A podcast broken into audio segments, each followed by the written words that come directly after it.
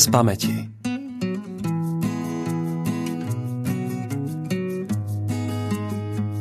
Narodil som sa koncom roka 1976 v Bratislave. Pochádzam z učiteľskej rodiny. Viacerí príbuzní vyučovali nemčinu, hudbu, biológiu aj ďalšie predmety a odbory. Stará mama a mama učili nepočujúce a nedoslýchavé deti. Aj tety vzdelávali z nevýhodnených.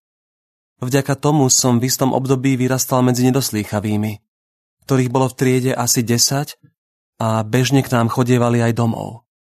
Niektorým učiteľka nahrádzala mamu, aj otca. Brat sa v Prahe venuje kognitívnej vede. Strýko Kamil Roško, trubkár, hrával v Slovenskej filharmónii a učil tri generácie trubkárov. Do Reduty ma už ako malého chlapca vodil cez zadný vchod takže koncertné sály a nástroje som poznal od malička. A jeho synovia, moji bratranci, hrali na husle a na flautu. Aj mnohí ďalší príbuzní muzicírovali, niektorí aj profesionálne. V detstve si sám seba predstavujem ako harddisk, do ktorého rôzni ľudia, blízky aj vzdialení, nahrávali svoje vedomosti aj znalosti a obohacovali ma. Otec vydal novú knihu, vedeckú, o databázach. Má dva diely a dokopy vyše 400 husto popísaných strán. Je v nej aj hrba grafov a tabuliek.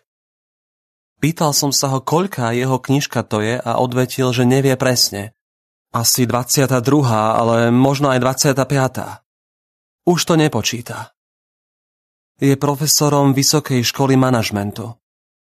Na rozdiel od slovenskej tradície nesedel celý život na jednej škole, odkiaľ by ho vyniesli až v truhle, ale pochodil ich po svete takmer 20.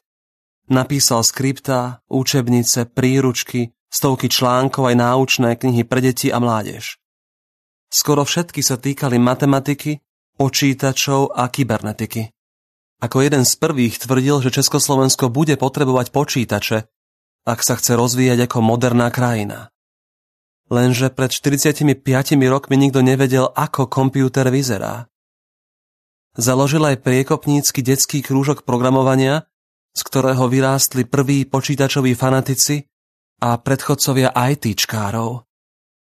Otec vysvetľoval, že treba ísť do cudziny, ale nie do Sovietskeho zväzu, ale na západ. Párkrát smel vycestovať, ale povolenie sa získavalo nesmierne ťažko a zložito. Ešte aj naša domovníčka, ktorá nemala ani len maturitu, sa za neho musela zaručiť.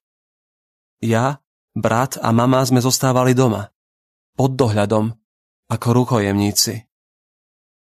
Keď sa vo Švajčiarsku zúčastnil na svojej prvej konferencii o využití počítačov, dali mu tak málo peňazí, že býval v stane, v kempingu. Ráno si obliekol oblek a išiel medzi ostatných informatikov do sály, no hambil sa priznať, kde nocoval. Neskôr sa dostal na štúdium do USA kde sa okrem iných stretol aj so spisovateľom Isaacom Azimovom. Dnes prednáša po celom svete. Diplomantov a doktorantov má od Bratislavy cez Liverpool a Gandaloop až po Dubaj a Kapské mesto. Počty jeho absolventov sa už rátajú v tisíckach, programujú pre banky a poisťovne, tvoria aplikácie. Otec už za komunizmu prezieravo aj mňa učil angličtinu a v rodine sa pestovala Nemčina. Vždy, keď spolu niekam cestujeme a vystúpime na opačnom konci republiky, do 5 minút ho osloví človek a prihovorí sa mu ako jeho absolvent. Otec nikdy netuší, o koho ide, ale vždy sa autenticky zatvári, že loví v pamäti a potom zvolá samozrejme, spomínam si, dobre vám to šlo, dúfam, že sa vám darí. Neviem si na tomto svete predstaviť lepšieho otca. Byť synom matematika, ktorý sa stal profesorom informatiky, je úžasné, bláznivé, niekedy šialené a vždy zábavné. Pri nedelných obedoch sme sa nikdy nerozprávali o televíznom programe, ale o tom, kto čo prečítal, napísal alebo vypočítal. Roku 1986 otec všetky rodinné úspory investoval do toho, aby do ČSSR nechal prepašovať Sinclair ZX Spectrum.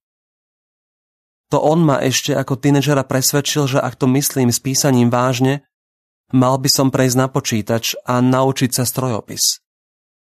Keď mal 64 rokov, založil si blog.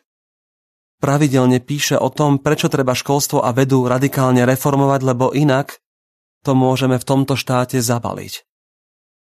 Nová kniha určite nebude jeho posledná.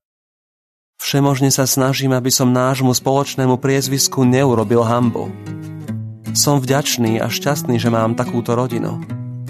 Hoci to neviem matematicky dokázať, mám svojho oca rád.